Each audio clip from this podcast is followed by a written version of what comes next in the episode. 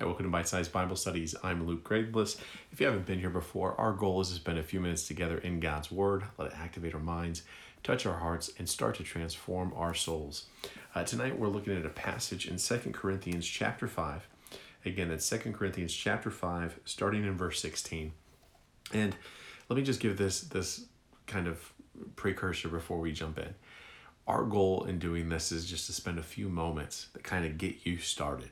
Hopefully it's a catalyst that gets you into deeper study. The passage we're going to look at, you could spend an hour on that thing and get more and more and more truth from it. And so I'm, I'm pulling out one little piece for us to look at today, one that I, I hope is helpful for you. But my encouragement, my prayer for you is that you spend some time praying, meditating, study um, deeper in the Word. Because if it's just this few minutes that we spend together, that is not going to be enough for your spirit. Your spirit is going to be starving and calling out for more and more. So make sure you're you're using this as a catalyst for your study, but not the totality of it. So Second Corinthians chapter five, verse sixteen, it says, "Therefore, from now on, we regard no one according to the flesh. Even though we have known Christ according to the flesh, yet now we know him thus no longer. Therefore, if anyone is in Christ, he is a new creation. Old things have passed away. Behold, all things have become new." And so when we look at this, there's a couple things I think are important for you and I to remember. The first is, is there is a difficulty that we have being Christians, and that once we have come to the Lord, right, from that moment that we fell upon our knees and we said, "God, I give to you everything I am and everything I, I have, and I am your servant, you are my master," we have been made new. A new heart, a new spirit was put in us. We no longer walk this world with the only destination being hell. We no longer walk with the only path being failure to sin. We now know true life. We know true love.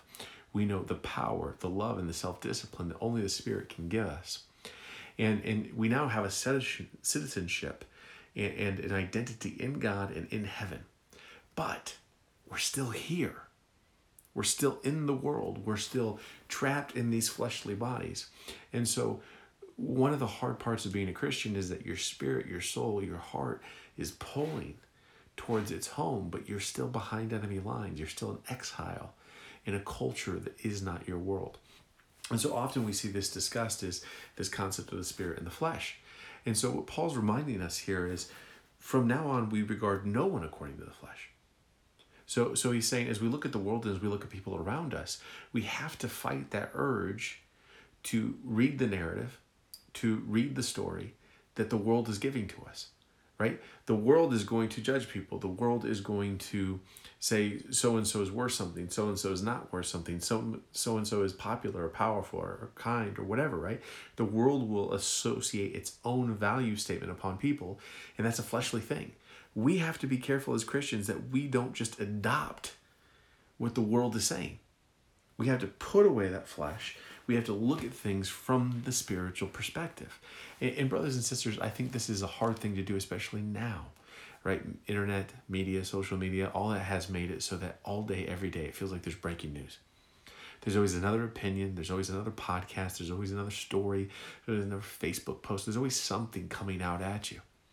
And we become so polarized in how we believe things that it feels like it's so easy and necessary to get sucked in to these arguments and these fights and to take positions. And, and I'm not saying that you and I should sit here and ignore politics. I'm not saying we should ignore the news. I'm not saying we should ignore what's happening in the world, because there's a lot of opportunity in those things. There's there's biblical mandates for us to be good citizens. Uh, we're to be good neighbors. We're to be people that can make an impact in the world. So we have to know what's going on. But we have to be careful, as Paul says here, that we recognize I'm not of the flesh anymore. Not everything hangs in the balance based on what happens in this earth.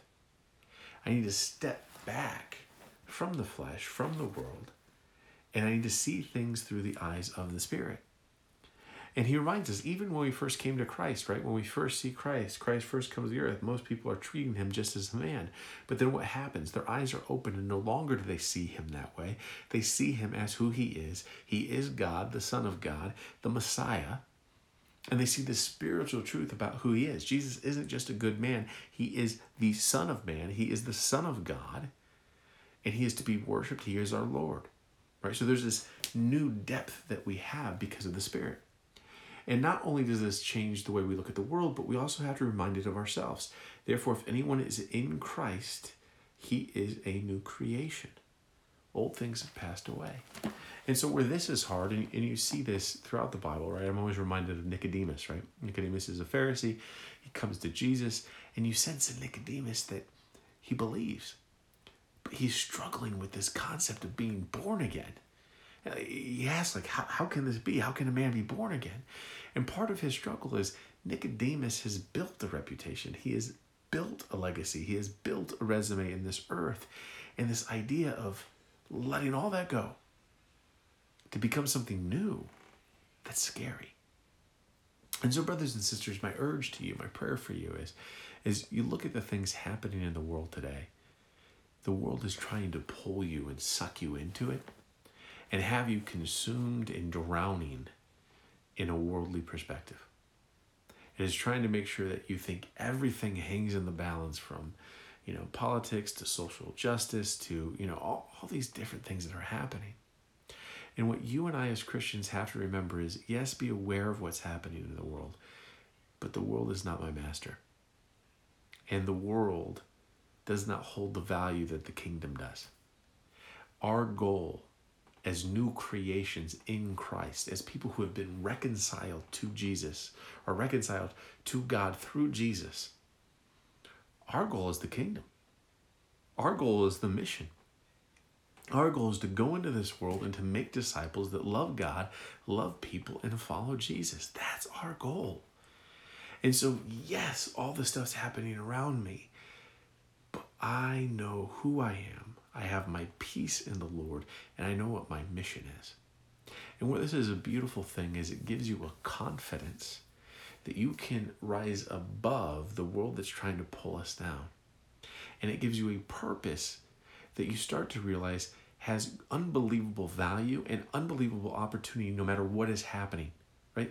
Like, as I look at our culture right now, I think it's undeniable that our country, especially in America, right, our country, uh, it's no longer going to be that the culture is going to try to reflect Christian values. Is that a good thing or a bad thing? Well, from a fleshly standpoint, that's a bad thing, right? It's a bad thing because it's less comfortable for me. It's a bad thing because that means I have to be careful about what I say. It means that there might be repercussions for my worldview or my religious beliefs or all these things, right? It's going to be harder to raise up my kids because they're going to get messages from all these different angles that don't align to what we believe. But, but from a spiritual thing, from a spiritual view, it's not a bad thing, because what we know is around us all the time are lost people. All around us are people who are in the darkness, who are hungering and looking for the light. People who know this world is not enough, and they're looking for something more. With the culture changing, we're going to stand out more. With the culture changing, we who follow a biblical path, we're going to have the ability to shine the light of Christ in a way that is brighter, and it stands out more from the culture around us.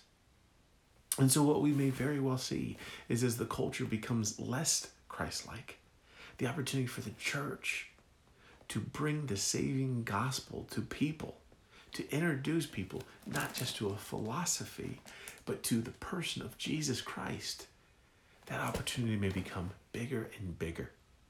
And so, brothers and sisters, as I wrap up, my prayer for you is that take hope that God knows everything that's happening. He has a plan in everything that's happening. And that you, as a person, not of the flesh, but as the Spirit, you have everything you need to be successful in the kingdom of God. You have everything you need to do things of eternal value that will change people's lives forever. And so, brothers and sisters, as much as the world will try to pull you back, remember, you are no longer of the flesh. You are of the Spirit, and you are of the kingdom of God. Thanks for spending a few minutes with us tonight. I hope you have a great evening. I hope God uses you and blesses you greatly. We'll see you soon.